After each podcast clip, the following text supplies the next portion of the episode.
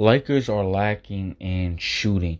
Now the defense, I'm not um, really too worried about that because our defense has really been looking amazing. It's actually been going up some percentages um, because of last season. Our defense was so trash, but Darvin Ham kind of helped um, our defense go up again, so that's a good thing. Lakers are only lacking in shooting now. So if they can work on their shooting with these players that they have, and it is possible, just go back and watch the Lakers versus Denver Nuggets game, which was on Sunday, if I'm not mistaken. Um, you will see what I'm talking about. But I feel like Lakers can and they will get back on track. And guess what? We gonna win another championship again.